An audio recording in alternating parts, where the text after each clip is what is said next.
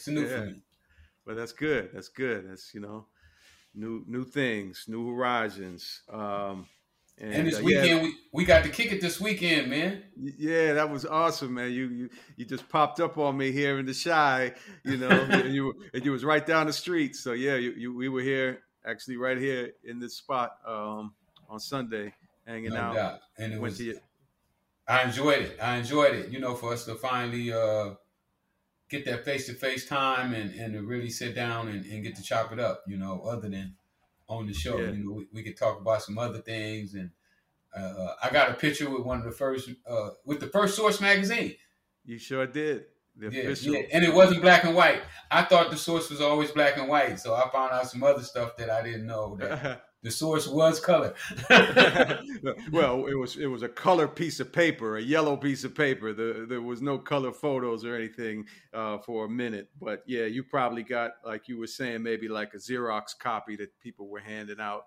Uh, yeah, they probably were just going around the prison making copies of your magazine, passing it out.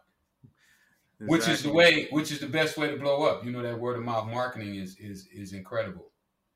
Definitely, definitely. And then we, we got a chance to go down to your book signing out here. So, you know, anyone that has not uh, picked up your book or read your book, it's an incredible book. Uh, you can order it on, on Rick's website, freewayricky.com. That's right. Ricky Ross. FreewayRickyRoss.com. Yes. My bad. Yes. My bad. That's but, okay. Um, so this is this is after the snow. It's the podcast that uh, we host together. I'm Dave Mays. I'm a creator of the Source magazine, and now the creator and co-founder of uh, Breakbeat Media, uh, which is the new uh, podcast network for the hip hop community. Uh, we've got a, a, slate of amazing podcast shows. Some of them are out already. Some of them coming soon. So uh, you know, definitely stick with us. my co-host, Freeway Rick Ross uh, the one building. and only. Uh-huh. In the building. Absolutely. And, and, you know what else was amazing? That the guy that's working with you on the Larry Hoover story asked me about uh, one of my best friends. You know, uh, Norman was my best friend in high school, and to find yeah. out that Norman was connected to a, uh, uh, to Larry Hoover and, and Chicago movement was uh, was amazing and surprising. Yeah. You know, you know, I, I really looked up to Larry uh, out of all American Gangster uh, series that that that I uh, that I watched, uh, next to mine, of course, I like Larry Hoover's the best. yeah, Larry has an incredible story that really, really needs to be told. Um, Breakbeat, as you mentioned, has been working on the first uh, authorized uh, documentary telling uh, Larry's life story from beginning all the way up to today and the, the fight to get him home right now to his family. Uh, so shout out to uh, Johans, that's the writer and reporter uh, uh, here in Chicago that you met, and uh, shout out to Miss Wendy, Larry, and all the family. And that's going to be coming soon from Breakbeat. summertime, we you know we'll be dropping the Larry Hoover series, ten parts, ten episodes. So uh, I'll yeah, definitely be listening to every one of those. You know, I, I, also had a chance to read a lot of their case because um, I was in jail with a couple of guys from from uh, from his case. Hmm. You know, Bible, uh, Poteet, uh, was guys that I got really close to while I was in the pen. Matter of fact, I won my first basketball title with, with Poteet. We was on the same team, so uh, shout out to Poteet and and me, and me winning my first uh, basketball championship. You know, I've been playing ball a long time, but I was never able to win a championship. And finally, I did it at uh, FCI Victorville.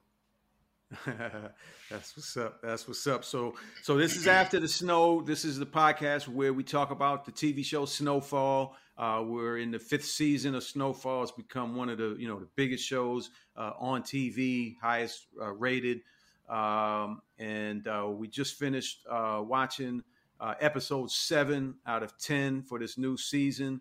And um, to me, they turned it around because, uh, you know, the last couple weeks, it's been feeling like, you know, where things going, a lot of kind of things that kind of just seem a little crazy. The Tiger and some of the other stuff that's been going on, it just seemed like, you know, they're, they're, they're pushing it. But um, to me, it felt like they uh, they got back into a real groove with this show you know, I know I really back in a little bit. Yeah, I, I know. I I was I was really you know intrigued. I couldn't stop watching you know the show. I want wait wait for these commercials to be over so I can I can see what happened. So uh, and, and, and, I understood some of it. The one with uh, with Leon that that really uh, that really brought it back home, you know, and, and it made me think when, when me and Ali first uh, went to went to the big homie Martin uh, with a, with a fifty dollar rock, and uh, Martin really beat me out of the he beat me out of the out of the cocaine, and and and Ali Ali really wanted to do something to Martin, and uh and and I can remember me telling Ali, man you can't kill Martin. Martin, a big homie, you know, because uh, you know Ali was was more more of a hothead than, than than I was, you know, back in the days. Uh, but really, you know, reeling that in and seeing him and Leon talking and and and trying to come to some type of agreement, uh, I thought that was real. Yeah, yeah. So last week, uh, as as everybody probably remembers, uh, you know, there was this. Um, you know, where there had been this rash of drive-by shootings, uh, three drive-by shootings, you know, shoot, shot up all of Franklin and his crew. Um, and we've been trying to, you know, figure out who it was. We found out uh, at the end of last episode that uh, it was supposed to be Kane, who's an OG. Uh, his younger brother Kevin was uh, Franklin and Leon's boy. Uh, you know, close, close friend. they grew up together. Started. No, they looked up to him. He was a big homie remember Leon said that he always wanted to be like Kane. And, and, and that was something else that kind of surprised me. Now, this surprised me is that Kane admitted it so so easily. You know, oh, like, that, that, he was behind it. Yeah, like that was kind of like, ah, you know, like I don't really. I mean, that don't usually happen in the streets. You know, where where a guy admit that, yeah, I tried to kill you and your mama and your sister, your your girl, your pregnant girlfriend, and and everybody else in your family. You know, it's not something that's that's usually easy to admit it. So yeah, now that kind of took me a little bit. You know, I yeah. thought he would have would have hit it a little better. You know. Yeah, yeah, but it, that was an interesting scene. Um, and while we're on that, you're talking about you know Leon, uh, you know, goes to meet with Kane, um, and of course, you know, there's a lot of discussion in this episode. What are we going to do to retaliate? Are we going to, you know, retaliate now? Wait?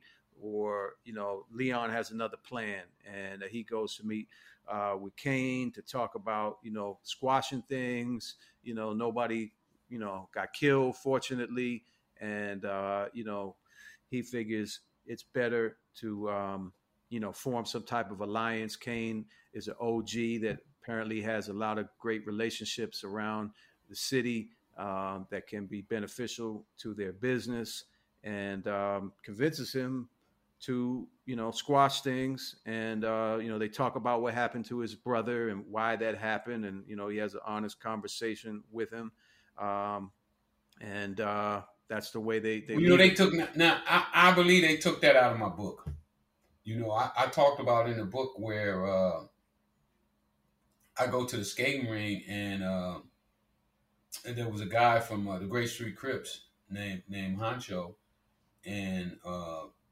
it's funny. Last time I saw him, we we had a party. You know, we, we was throwing little parties and stuff because we was trying to be on the hip hop scene too.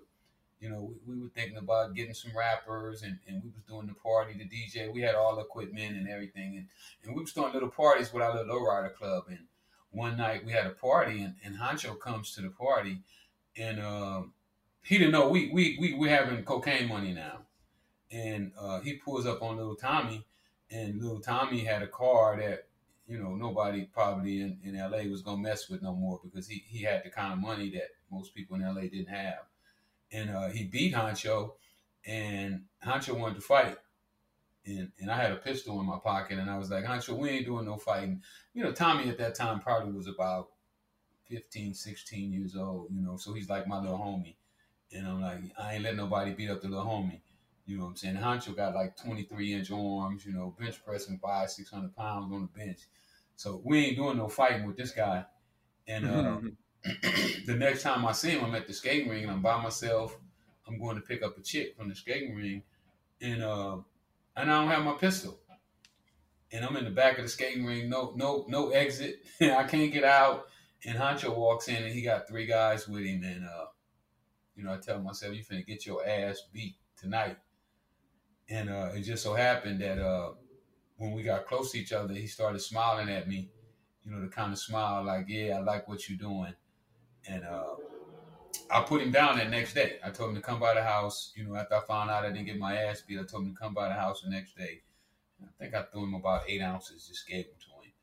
And at that time, ounces was worth about 2400 2500 to me. Uh, but somebody else could take that same ounce and maybe make $5,000 off each one of them. So that started our relationship on another level. And uh, I see the same thing as what Leon is trying to do with Kane. uh, recruiting uh, somebody that he knows has a lot of power and a lot of juice that could really move a lot of dope. Exactly, exactly. Now, um, when uh, when they meet, I'm gonna sidetrack a little bit. They're at uh, a place called Tam's Burgers.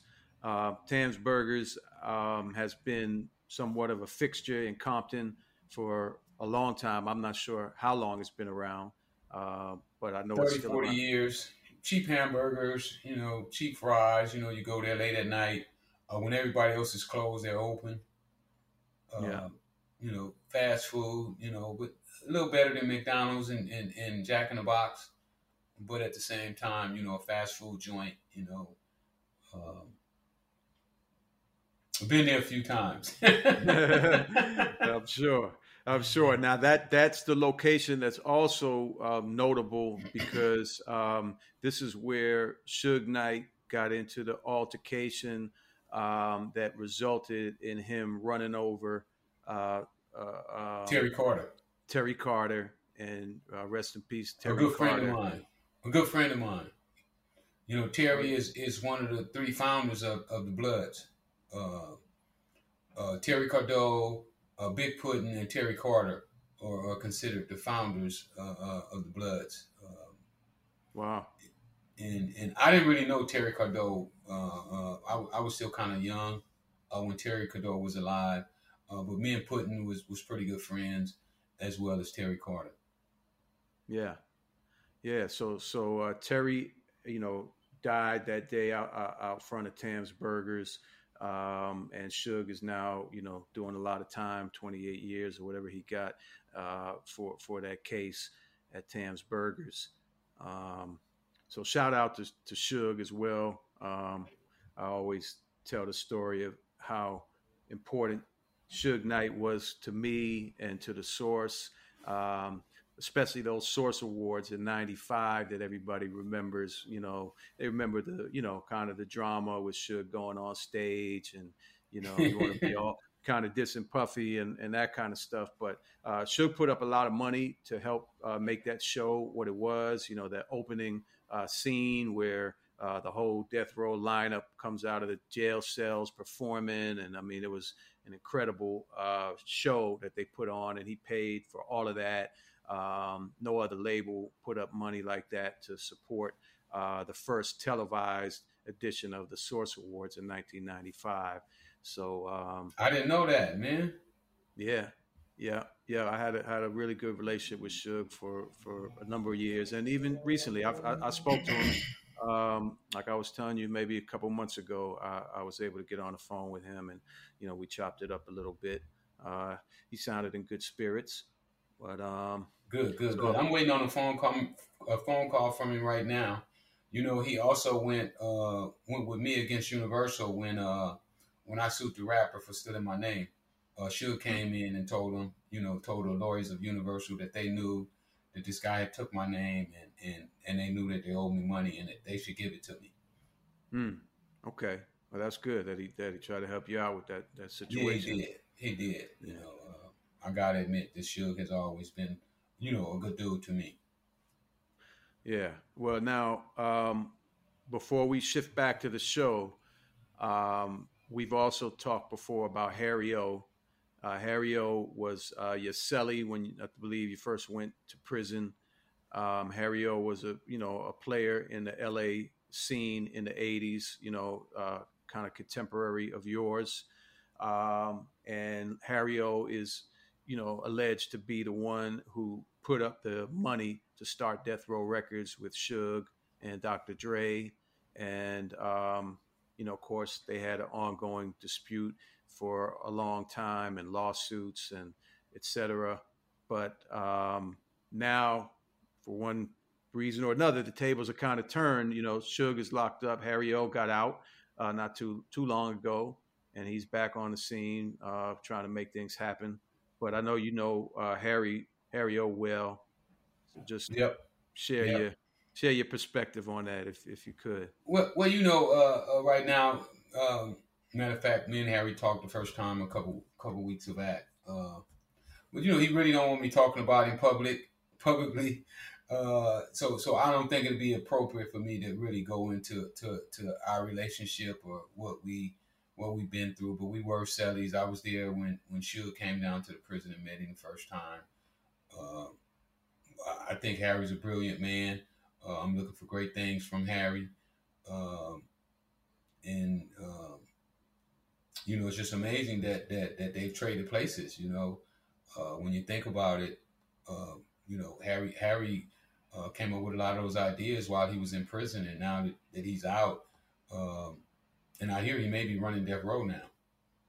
Oh, really? You know, they yeah, they say Snoop. Snoop. They say Snoop bought Death Row, and uh, uh, I think that he has Harry running it for him, or they're running it. They may even be partners. I'm not for sure uh, how how that's working out, but uh, but people can look for some great things coming from Harry. Harry's a very very very brilliant dude.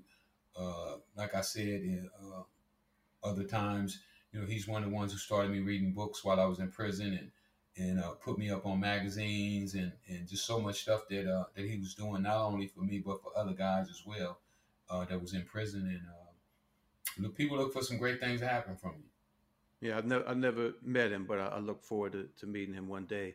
Um, and so, did did you have a chance to get involved in in uh, Death Row at the beginning, or that was Harry's deal? You didn't know no well, I, I, I, was supposed to be a part of it, you know, when it when it all started.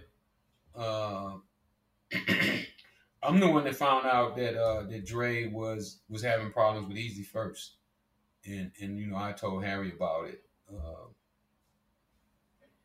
and and that's the way he started looking for Dre, you know, because I told him that they was having the problems, and uh, he was working on Lydia's album, and uh, I thought that it would be a good idea to have Dre produce uh, one of her records for. Her. Wow. Okay, so you were right there. That's that was a, a big moment in history. You know, when Dr. Dre decides to leave uh, Ruthless Records and NWA, and you know walks away from everything, uh, partners up with Suge Knight, and um, they launched Death Row Records. And of course, you know, Death Row has changed the whole course of of hip hop. no doubt, no doubt. Yeah. yeah. Um, so let's let's bring it back to the show, man. Because like I said, this was a good show. There's a lot of interesting things that's going on that uh, we can talk about. Um, you know, they they they start off like you know they having the meeting. They're trying to figure out what to do. Leon has his plan, and uh, you know, in the meantime, you know, you know who was turned out to be vicious is the auntie, man. Auntie Louie, I was just about to bring her up. You know, she she, she don't play, man. She pretty, but she don't play. she got her own ideas. Uh, so of course, you know, she goes to meet with her uh, police contact Buckley and tells him, you know, she wants to kill him to kill uh, Kane uh, for what he did, and um, you know, basically they agree on a hundred fifty thousand dollar payment. Um, I don't why she paying so much though. That's a lot. That's a lot. Yeah, you know, in the hood, you can get somebody killed in the hood for a couple thousand dollars. You know, and and you're talking about a gangbanger, a known gangbanger, fresh out of jail. You know, when those kind of guys get killed in the hood, nobody really cares. You know, um, it's a long story, but I, I, you know, the guy who gave me the name Freeway Rick, uh, he he was kind of like a Kane on the streets. You know, uh, Clayton was his name, and. Uh, Todd from Main Street uh, uh, wind up killing Jake. You know, uh, they had a couple incidents. You know, Todd was banging his old lady because uh, Jake used to clown us all the time. Every time we, we would go to the to the, to the street races, and, and he would always clown us about our cars being so raggedy. But then Todd started banging his wife. Uh, you know, Todd was my boy, and uh, Jake found out that he was banging his wife, so he called him at the skating ring one day, and they beat him up pretty bad. And eventually, Todd uh, Todd caught him slipping and and uh, and, and, and killed him. Uh, and you know, when they caught Todd, they only gave him a couple years because everybody wanted Jake off the streets. Hmm. You know, so when those kind of guys get killed, nobody really, you know, the courts are not really like, you know, he didn't kill a, a college football player or nothing like that. There is Right, what I'm trying right. to say. He's the kind of guy that the police would be like when they say, "Yeah, we knew he's gonna get killed. Wonder Yeah. what took so long." So Yeah. you know, with a Kane, and I, I would see a Kane almost in the same. I mean, if I would have did the scene, it would have been almost like the same thing. Like nobody gonna really care if Kane get killed. Right. That's what she said, though. She kind of said that, you know. So, um, but she, she's overpaying for for TV purposes. Let's let's say. Uh, but Louie really is, you know, uh, you're starting to see a whole, you know, another level to her character. Um, you know, she um, she's always, to me, if you go back, I mean, she's always been kind of hungry and kind of thirsty for power and money, going back to to the beginning. Um, you know, Jerome was always, you know, taking the lead uh, and running things, but now, you know, the tables are turning here again, and Louie is starting to, um, you know, it's like a power shift where Louie is now becoming the leader um, because Jerome, as we see towards the end of the show, goes back to his neighborhood and he wants to reconnect and do, you know. Well, and Jerome just seems like a brute. You know, he's just a big old guy. He's angry. You know, he, he doesn't really think a whole lot. You know, uh, uh, Louie, she's more calculated. Even uh, was that her girlfriend she killed? Uh, uh? Was that her girlfriend that, that, that she that she that Her- she uh in the early seasons. Yeah, yeah. Because Yeah, you know, yeah. I've been going back through the seasons. I, I've been running through them, kind of like you know, watching two or three uh, Yeah. uh, uh, shows at a time, and, and and some of the stuff flashes in my mind and out of my mind. But I can remember when she she goes in, and the lady was in the in the uh, in the bathtub, and she had some hair on there, and and uh, they don't really show if Louie was the one who gave her the hair on, but the emphasis is that she did. And then you know the cop, remember the cop who came comes in and arrest her. Um, he was trying to pin the murder on her. Right, Thought he was right. going to get a confession out of her. Right. Uh, yeah, that was That was her girlfriend. Yep. and she was in love with her. Yeah, she was. Yeah, yeah. So, so for her to kill somebody she's in love with is kind of showing her her viciousness and her her ambition to get to the top. You know, like uh, I, I'll I'll get to the top over love, uh, over whatever. You know, I'm I'm just going. I, I'm not going. Uh, I'm not going to play with this thing. So, so while we're talking about Louie, I mean, there's a lot to talk about. Of course, you know, Jerome proposes to her. They get engaged. You know, we see in the preview at the end of the episode that there's a big wedding taking place. We don't know if that's going to happen next week or what, but they, there is this wedding scene that they uh, flash at the very end. Um, but at the same time, we got to talk about this uh, kind of energy going on between uh, Buckley the cop and Louie you know like it's looking like they might get together you know of course buckley's been you know dropping lines and hints and called her beautiful and this that and the other uh, but you know it looks like there could be something there that that pops up down down the road between them Yeah, well, well, that would be interesting because you're right. Uh, he is capping that. And he been capping that all along. Even when she was hooking him up with the other girls, he still was kind of digging on her. Um, but you know, everybody wants the one with the power, and I guess he's starting to see that that that, that she's wedging some power right now. And uh, I guess he's attracted not only to her beauty, but also that her her tenacity to get to the top. You know, to to, to be willing to do whatever. Because he seems like a, a do whatever it takes to, to get you know, a dirty cop is the worst is the worst person in the world to me. You know, uh, you know ones who who, who uh, forge uh, uh, search warrants and lie on the witness stand, and you know when, they start doing that, they they become worse than than the worst. In, in my personal opinion, you know, uh, and here he is talking about committing a murder, so uh, he's doing one of the ultimate uh, uh, crimes that a person commit could commit and especially coming from from law enforcement. Yeah, yeah. So we got to keep our eye on that, and um, you know, we also see in that preview um, Louie having some kind of meeting with Teddy, the CIA agent. So we're going to talk about what that might might mean. But um, before we start thinking about what's going to come next, let's let's go back into this episode. Now, another big part of this episode is is Peaches, and you know the whole situation. You know, where's Peaches? Did he sell them out? And Jerome goes out there trying to track him down, and uh, finds out that he he's a heroin junkie. Wow, and, that, now that was a surprise. Yeah, that because, came kind of because everything you know he, he was always doing his nose. Mm-hmm. So so so that would have been more of a cocaine, you know, problem than than than a heroin problem. But you know, the guys do snort heroin. You know, they do snort it. Uh, but I never seen them where, where the nose drain, you know, like it does with the cocaine. You know, the cocaine it, it, it will make your nose run if if you if you're snorting a lot of it. Uh, so so I thought he was going to be a, a, a, cocaine user more so than than a junkie. Uh, but that was surprising, you know, to see that the guy said he comes to that house, you know, with, with all the needles are in arms and you know everybody got the tracks and, and so forth. Uh, I was I was surprised. Yeah. Now, just let's talk a little bit about heroin. You know what what that was like at the time when you got into the drug game in the late '70s and early '80s, and how how you would compare that to cocaine and, and eventually crack. Well, you know, I had I had an opportunity to get into heroin. You know, well, you look at it like this here. You know, here I am. You know, 23, 24 years old. I'm running around South Central uh, with a couple million dollars. Uh, so I had the opportunity, and people came to me with all kind of different offers. You know, from being able to get into PCP, uh, heroin, cocaine, weed.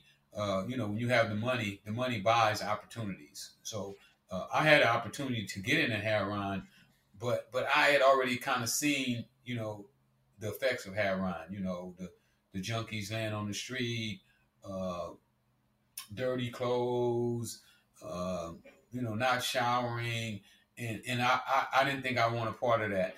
Uh, PCP when when I looked at PCP, you know, I saw people, you know, getting naked, running in football stadiums, you know, at concerts, and uh, matter of fact, I had a cousin uh, who who was a dear cousin to me, and one time he got high and he climbed up in a tree, uh, butt naked, talking about he was a cuckoo bird.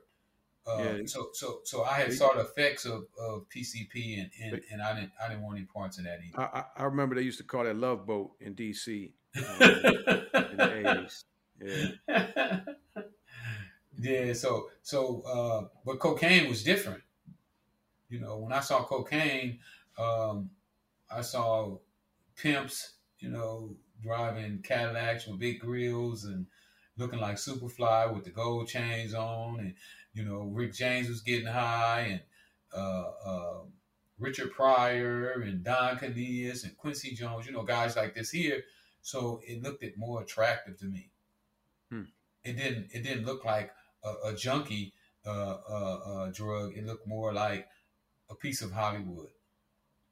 Right, and that was more what you were, I guess, aspiring towards? Is that was that oh absolutely? I was definitely. A, a, I mean, you know, tennis is is really a part of of, of entertainment. You know, uh, uh, people go watch tennis is for entertainment. So so I wanted to be in the entertainment world. You know, uh, one time I wanted to play football, basketball, and and you know who who who didn't want to be on TV? You know, when you see uh, um, people on TV, you think about big money. You know, and, and I wanted a part of that. Um, so um, let's keep let's keep going um, with the show. Um, I think another major theme that we should talk about is um, what's going on with Jerome that you're seeing kind of psychologically. You know, you see it um, when he goes to the VA hospital. The doctor's telling him, you know, you should be really taking care of yourself. You should look into therapy. Then he sits in on that therapy session with the other junkie guy uh, that knows peaches, and he's listening to the stories, and they're talking about how you know they're constantly angry, how they had to deal with being hunted down and you know feeling like somebody's out to kill them all the time, and um, and then and then you know Jerome goes to that garden. He's sitting in the garden reflecting with the birds chirping and the fish and all that kind of stuff going on, and he's thinking about things and um, so you know you really start he's to. A, he's under a lot of pressure. You know, when when you, you think about the, the, the life that they're living, you know, he's walking around with a gun every day. I've been there. I know what it's like. You know, I get up in the morning, put my clothes on, eat my breakfast, put my bulletproof vest on, and put my pistol in my pocket. You know, that's a lot of pressure. And, and and the only reason a guy would be carrying a pistol is for two reasons. One, he thinks somebody may try to kill him, or he may have to kill somebody. so when when you're when you're living that type of a lifestyle, and and and uh, I I think that's what the writers were trying to uh, project when when they show him with with this with this with this anger and this uh, uh, uh, this brutal strength that he it's almost like he's wearing this this facade, you know, that I got to be like this, you know, to to protect myself and to protect my family. Yeah, yeah. So, I mean, to me, what they're kind of doing, which is cool in a sense with the show, is they're raising the issue of mental health in the hood, and you know, the, there's always kind of been a stigma about mental health and you know people feeling you know like they sh- they don't need help or to go to ask somebody for for help. And um, you know in the recent years there seems to be a few more people speaking up about that and trying to direct resources into mental health for our you know for our inner city uh, communities. So um, what what do you what do you think about that well, we, we definitely have a mental problem in, in South Central. Uh, I mean, you know, when I was coming up, Dave, I, I thought that the life that I lived was normal. You know, I thought it was totally normal to get up and put your gun in your pocket, you know, and be ready to kill somebody or get killed or go to prison. Uh, so when, when you look at that, you know, I, I got a friend, you know, I've been knowing this guy since since elementary. Um, he did 40 years in prison. And the guy believes that hurting people is something that he should do if somebody gets out of line with him in any kind of way. You know, he, he's been so used to uh, uh, uh, being brutal to people that, that, that this has become a way of life for him and he thinks nothing of it. You know, he has no, no, no not even a second thought about you know, really, really punishing somebody for whatever reason. Uh, so th- those are definitely mental problems. Those are definitely mental health problems. You know, uh, um, the gang banging. You know, those are mental health problems. You know, when when you feel that uh, uh, you should hurt somebody because they're from a different neighborhood or because they took your girlfriend or or you know just some of the some of the dumb stuff that that that we uh, uh, uh, kill people over in, in, in, the community, you know, uh, or going up to an ATM machine and robbing somebody for their money because you don't have any. You know, that's a mental problem, you know, that you feel that you can take somebody else's who, who went out and worked hard for it uh, just on the simple fact that you don't have. so I think that those are all some mental issues that uh, we definitely need to uh, tap into. Would you say that, you know, if people who are looking for you know some solutions, you, would you say that putting more resources behind mental health uh, services uh, for for folks um, would be a good idea? You know, do you think that stigma is still there, or how do we get past that stigma so that people can get the uh, the help that they need? Well, we definitely need to put more resources into into uh, into our, our communities um, you, you know, uh, my, my, tennis coach, you know, when, when I first went to prison and me and him used to talk all the time, uh, and we talked about rehabilitation. And he said that in order to be rehabilitated, you first have to be habilitated the first time. And so many times in our community, people have never been habilitated. So yeah, we definitely need to put resources toward habilitating our people and and uh, helping them with some of the uh, the traumas that has went on in, in, in our community. Yeah, and that kind of goes back to what you were saying, like how when you grew up, you thought all this stuff was normal, you know. And I think people on the outside looking in don't realize how that might be to grow up in one of these communities. Um, I think we talked about this in a previous episode, like when we saw Leon taking the kids on a bus trip to the beach. Like a lot of these kids, you know, a lot of young people have never left their hood. You know, they have never gone to the beach, let alone travel anywhere else in the world, let alone, you know, have any idea of what's out there. So all they know is, you know, the environment that that they're in. Absolutely, absolutely, and and that's something else that that we need to do is is give different exposure. You know, you can only your dreams can only go as far as the things you saw that you've been able to to visualize, and you can only visualize things that you see happening. So uh, we definitely need to put more resources toward those those areas, in my yeah. personal opinion.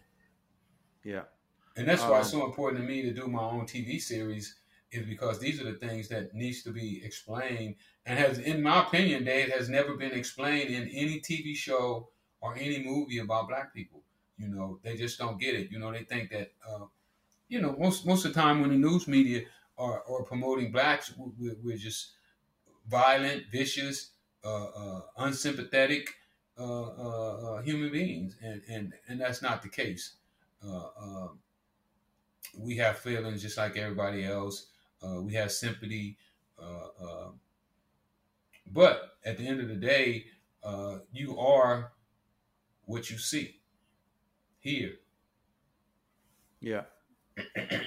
so another another theme that I liked to see in this episode that's in a similar vein, you know, what they're doing with the show is um, you know, showing a certain level of consciousness amongst the characters and and a desire to give back to the community and do things. You see it with Leon. Leon, of course, we've spoke about has sort of transformed, and he's you know almost a, a black power advocate now.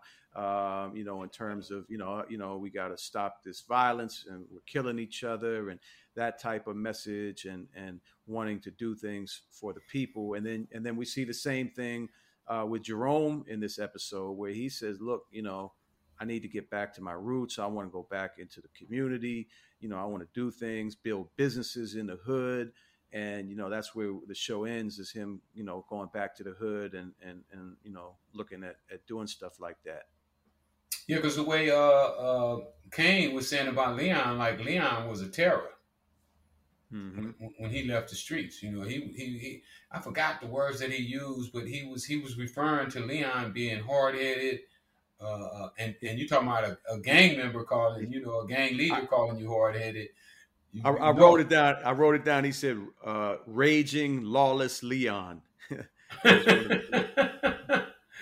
yeah, I knew it was something like that. So, yeah. so when you're talking about a gang leader saying this about the youngster, you know, uh, uh, uh, and you're talking about a youngster that probably would have did whatever Kane wanted him to do, you know, because he looked yeah. up to Kane. Yeah. So, you know, he would have followed Kane to the end of the world if Kane would have allowed him to, you know, but apparently Kane was trying to uh, steer Leon in a different direction. So now you're talking about here, Leon is becoming a conscious brother, you know, talking about we, we don't want to be killing each other. Uh, but then on the other hand, you know, he's talking about killing killing the Mexicans, you know, for, for what they done. So uh, he still has that, that viciousness in him, but uh, he, he wants to look out for the people that he feels is, is his own. We might have talked about this once before, but I wanted to bring it up again. I mean, you know, there are people in real life that probably, you know, that that not probably, but do think like Leon and Jerome. You know, they're they're making money and they want to find ways to help their community, but you don't see a lot of it. I mean, number one, you don't hear the stories a lot of the people who are doing the work in the community, but talking about people who become famous you know, and the, the challenges of, you know, staying in your hood, you know, building businesses in the hood. Uh, we talked about how, how you've been able to maintain that, you know, down to earth presence and, and being able to, to, you know, still visit your communities. Uh, but then, you know, we look at what happened with Nipsey Hussle, um, who was really committed to building things in South Central LA and providing opportunities and um, you know, and how he was killed and all that, you know, was kind of wiped out, unfortunately, but you know, killed in his own hood. Um, so, well, you know, it's dangerous in the hood. You have to know how to to maneuver inside the hood. You know, maneuvering inside the hood is not the same as maneuvering in the valley and Beverly Hills. You know, it's it's a different movement. You know, you, you you're talking about and like I was just telling you about my, my guy Antonio. Uh, in the pen, they call they start calling him Eminem. Uh, you have to know how to maneuver around these guys because these guys have absolutely no um, no regrets on hurting you if you get out of line with them. They they will they guys like that will punish you if you make them feel a certain way. So you know you, you have to maneuver in in the, in the hood in that in that type of fashion. You know, uh, even even you know where I'm standing at right now. You know, I'm I'm in what they call the Denver Lane and hood. I stay in the Denver Lane hood right now. Uh, I grew up in the Hoover hood. Hoover's and Denver Lane was arch twin enemies.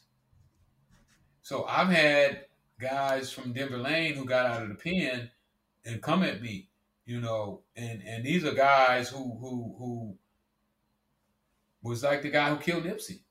You know, they got they got track records, and you have to handle those type of situations delicately. You know, you can't uh, uh, uh, blow up and and you know and, and and be Billy Badass. You know, you have to really handle those situations delicately.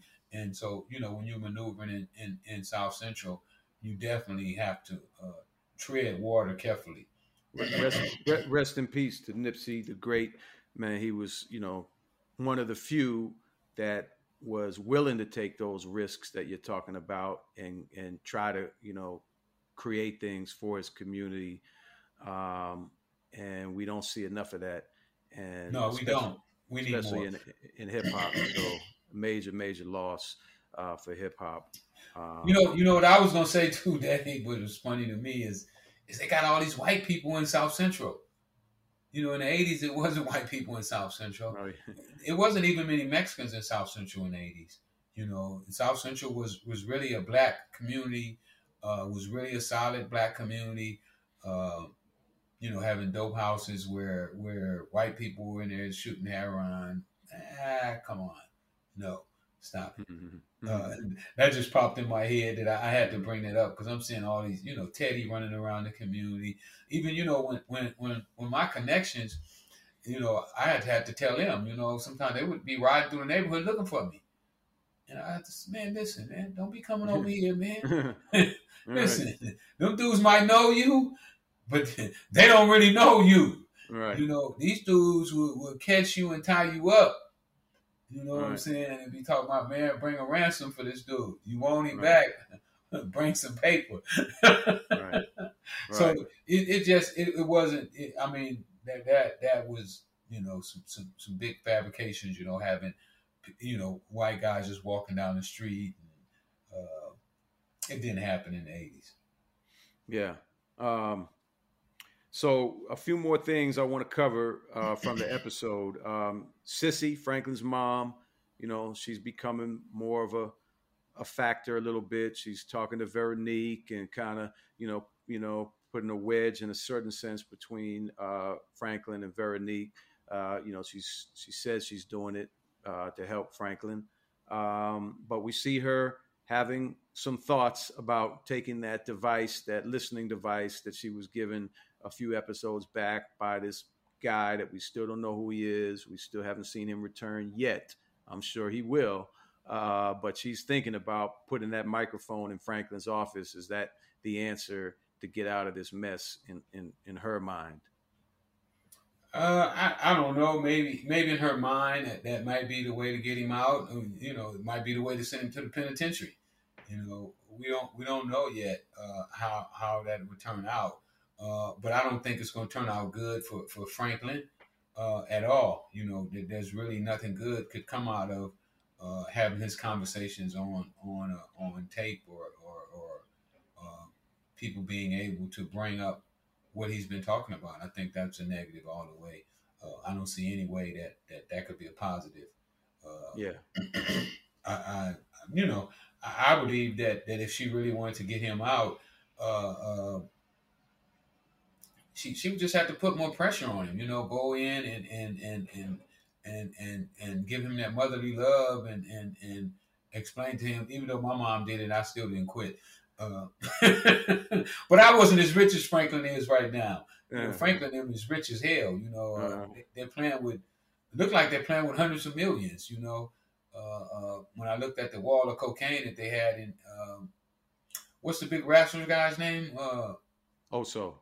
When Oso was doing the inventory, you know, when I see Teddy with all this cocaine, I wish I would have had all that cocaine when I was selling. You know, I, I would I would have quit in about two weeks. yeah, they had a lot of cocaine up in that joint, man. It, that looked like uh, cocaine heaven. so so uh, I, I think that that that uh, I don't know. You know, it's like they, are making money legally now. He's in the newspaper. Uh, uh, you know, why are you still selling? You know, my thing is that I was always looking for a way out, and and one of the ways that that, that I made my mistake, Dave, is that I thought my way out was to get a business and let somebody else run it for me. You know, you take over the business. You know, I, I never understood the fact that just like I didn't turn my dope sack over to nobody, that I wasn't supposed to turn my businesses over to somebody and expect them to take my business and make it work. Mm. Um, because most of the time it wasn't their dream, you know, it was my dream, and their goals was just to get money out of me. So, uh, yeah, but it seems like they're doing really well uh, in, in their legal businesses. Yeah, I, I, can relate to that as an entrepreneur mostly all of my life, pretty much. I mean, people are never going to see the things you see um, the way you see them. And uh, yeah, you have to learn how to delegate and you have to learn how to build a team because you can't do it alone. Um, but you know, it's hard to expect someone else, like you said, to to take over a business and run it with the same you know commitment and passion that you have as an entrepreneur. That's definitely a, and and and I was looking in the in the wrong places. You know, I read a book one time and it talked about uh, would you go fishing in a pond where the water was black, and the answer to that was no. You know, I wouldn't be fishing for fish in a pond where the water was black, and I'm gonna eat that fish. And basically, what they were saying about that, when you hire employees, you know, you got to go to where there's a nice pool of employees. You know, where the people are are hungry uh, are trying to have something, and, and, and you know me thinking that my goal was to bring up my hood. Uh, I was fishing in the wrong pond. You know, I was fishing with guys that, you know, the only thing they had really cared about in life a lot of times was hurting people, uh, uh, uh gang banging, and, and, so forth. So um, that was a valuable lesson for me is that you have to know where you where you where you're fishing from. Um, so yeah, going back to Cissy, I think you know she can kind of lead us into the last major thing we need to talk about. You know, Cissy and Teddy. So Teddy learns that Franklin's mom is back. This is the first time he's finding out she's back from Cuba. They had an agreement when he, you know, arranged to get Cissy and Franklin's dad out to Cuba that they were never to return because of what had happened. Um, she's back. Um, of course, you know, we know she believes that Teddy killed uh, her husband and Franklin's dad. And so I'm sure she doesn't feel like that agreement uh, stands anymore. But, um, you know, there's definitely something going on there. Uh, you know, she's plotting on Teddy. Teddy's plotting on Franklin. Um, how's that? Franklin all? gonna let uh, uh, Teddy kill his mama? I don't think, I don't know. I hope not. I don't think that's going to happen. I just think there's going to be. I mean, but it could come down to that, though. Really, you're talking about if if Teddy finds out she's trying to kill him, uh, wouldn't that make it where he may have to could. think about killing her? It could, and that you know, and Franklin might be put in that in that spot um, to try to you know protect his his mother. I don't think he's now. And I don't we, think Auntie Louie would have no problem with getting rid of both of them. right. He's vicious. She, she, she, she, you know, she's already saying that she don't want no boss. Right. You know, she she said early on in the series, I don't know which series it was I watched, but she's basically said that I don't want to be on nobody's thumb. Yeah. And I took that, that to mean not Franklin, not Teddy, you know, like I want to be the one. Yeah. Just watch out for that. Remember, I brought that up. Yeah. Well, we definitely there's a lot to look forward to these next three episodes, and um, you know, when Teddy goes to meet with Franklin, I think the other thing that everybody probably noticed, and, and you know, he just kind of bossed him down, like he just, you know, just verbally kind of abused him. Uh, you know, told him. That ain't the first time though, Dave. Yeah, yeah. You've He's done that to him that. a couple times. Yeah, yeah. Franklin's been letting him, you know, kind of. He's been scared of him, like. like and then even said. even even when uh when he talked to Louie, you know, he talked about, uh and I think this is a scene they stole from Superfly, that uh, I ain't gonna do nothing to make him kill me. Right. Remember he says that to to, to Auntie Louie and them. Right. As long right. as we sell his dope, we'll be all right. Right. Right. You know, I couldn't help but think when I was watching the the scene in the parking garage with Teddy screaming on Franklin and Franklin just going for it. You know, uh, I'm like, is he is he pulling a Will Smith on on Franklin? It's Franklin is Franklin, is Franklin Chris Rock getting getting slapped around by by by uh, Teddy here? And you know, I don't want to make light of, of, of, that issue, but that did cross my mind while I was uh, you know while I was watching that scene. Yeah, yeah. Franklin has has definitely uh, submitted to Teddy. Yeah, you know, has made Teddy the the the, the man uh, of the hour. In in you know, in my personal opinion, it should be the other way around. You know, they say money is king. Yeah, yeah. So you know that leads us to like looking forward, where this thing could go from here. I mean, there's a lot of things swirling. I mean, Franklin, you know, is he going to survive? He's got Teddy plotting on him. He's got Louie kind of looks like starting to, you know, to plot on him. Uh, he's got to worry about his mom and and and and this person that she's, you know, hired or whatever to uh, deal with it. And there's still questions about Veronique. You know, she's, you know, can he trust her? Is she trying to, you know? Uh, uh, I think she's gonna pull out on him. Yeah, she's trying to leave him. She keeps kind of making references about that. And then, you know, we see that scene. It's very quick, but there's a scene where Teddy meets with a guy who he's talking to about, uh, you know, uh, basically bank fraud and how can you, you know, he has the technology and whatnot to go in and steal money out of these bank accounts untraced and get rid of it to uh, untraceable accounts. So it seems like that's what uh, Teddy is planning to do to Franklin to wipe him out is he's going to steal all of Franklin's money, um, you know, as as a means of of you know of wiping him out um, and giving him control. Yeah, because without the money, Franklin is is just a normal. He's just a normal dude. Yeah. Without the cocaine and the money, he's just normal. There's nothing special. I haven't seen anything special about Franklin yet. You know, nothing that really like you know, I mean, he, he has showed some some some some some some inklings that that that he can uh, I mean, figure out who's spying on him and stuff I like mean, that. He's, he's he's no freeway Rick Ross. You know what I mean? Like he's cool, but he's no freeway Rick Ross. Yeah, I haven't saw the, the organizational skills. Uh, uh, I just haven't saw that. You know that that, right. that that that makes him something special. You know, and I'm waiting to do that. I mean, you know, if, if you get cocaine at a great price and and uh, um, you sell it at a great price, you know, you, you, you, just make money. But as far as showing other skills, I, I haven't really uh, witnessed that yet in the so, show.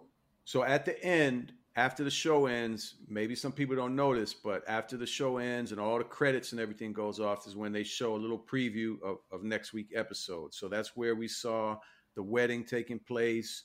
Uh, Jerome and Louie's wedding. Franklin looks like he's the best man there. Um, we see Louie having a, some kind of meeting with Teddy, and we also see Jerome saying something to the effect of, "I'm not gonna." You know, go to war with my family. So that's sort of suggesting again that this Louie versus Lee, uh, Louie versus Franklin battle is going to heat up, and maybe Louie sides with Teddy. You know, she had a relationship with Teddy from previous seasons when Franklin was in jail. Louie was the one kind of dealing with Teddy, um, so they know each other. So maybe you know Teddy thinks Franklin's getting sloppy. Teddy doesn't like uh, Franklin investing and going into these big high profile real estate things like we talked about. So he's looking for somebody else to take over, and maybe that's going to be Louie. Yeah, I mean, even even you know, uh, with with Franklin not knowing that Peaches was a fiend, you know, how do you ride in the car with somebody all day, every day, and not know that they don't have one? Right. You know, that's hard to do. You know, you never saw him nod out. You don't never saw him scratching. You know, you don't know the signs of a dolphin, and, and you've been, you know, you've been in this business. So right. it's just, you know, those are just things that that that that, that make me question uh, uh, Franklin's uh, um, ability to recognize what's mm-hmm. going on around him. Well, you know, uh, um, like he ain't recognizing Auntie Louie. You know, Louie told him and she because she's slick though. Remember, she told him, "Oh yeah, that's a great idea to to make the deal with uh with, with my man, the one who just got out of jail." Um, oh, oh, Kane. Yeah. Yeah. Remember when they told him that they was gonna go talk to right. Bill and, and, was like, and now, good, yeah. and she say, uh, she said, "Oh, so now he's gonna be working with us." Right. And uh, Leon said, "Yeah, he gonna be working with us." And then she she almost snapped, but she she caught herself. Right. And she said, "Oh yeah, good idea." Right, knowing that she got Buckley uh, out there. She's gonna kill him. About to take him out. Uh, uh, Kane is a dead man. Yeah, she's already gonna kill Kane. His days are numbered. Well, we'll see what happens, and I, I, you know, even with Peaches, like, you know, we don't know. They talk about Peaches supposedly went to Thailand or to Burma, um, you know, but we'll see what really happens. Is he gonna pop back up on the show in some capacity? Are we gonna learn a little bit more? About the story with Peaches, uh, or is it you know as simple as it may seem that he was this heroin junkie that Franklin never noticed, nobody noticed, like you said, all this all this time. But we'll we'll see. Um, so uh, we got a lot to look forward to. I, I, well, one last thing that I really liked is that they brought back uh, great music to the show. Like that, when you go to the first few seasons of the show, you know, I remember the first season when I watched it, you know, the music, you know, that they chose uh, was just incredible. Great music, really, you know, classic music. Um, and they kind of got away from that this season. Uh, but this episode, they had some great music, uh, you know, throughout the, the show. So um, I think that was another thing that made me feel like, you know, they really brought the show back uh, around with this episode, and it's got me looking forward to the rest of, of, of the season, these next three shows. No doubt, no doubt. um, so before we sign off um, from After the Snow, I, I wanted uh, to uh, shout out um, Ebro from Hot 97. You had a chance to uh, chop it up with Ebro in the morning uh, crew earlier this week. if you guys are uh, watching, you can you can uh, pull it up on the Hot 97 YouTube and watch Rick's interview uh, pretty good interview uh, that you did uh, earlier this week. I liked it. Yeah, I enjoyed it. I enjoyed it. Ebro was uh, he's a good interviewer. Yeah, you know when you, and and when you get good interviews, you know I, am always uh, enjoy interviews where the people are, are, educated and knowledgeable about what we're talking about. Yeah, you know, when, when you talk to people and they ain't did no research, no studying, it's like ah, Yeah, he had a lot of questions, and you, and you handled the questions extremely well. Uh, I thought you did a great great job on that interview. So people should definitely uh, uh, look it up and, and, check it out. So after the snow, we're the uh, Snowfall After Show podcast every week, uh, Thursdays on audio, Fridays on the Breakbeat Media YouTube channel to watch the show. Uh, audio is on Apple, Spotify, anywhere you listen to podcasts. Uh, I'm Dave Mays. I got Freeway Rick Ross.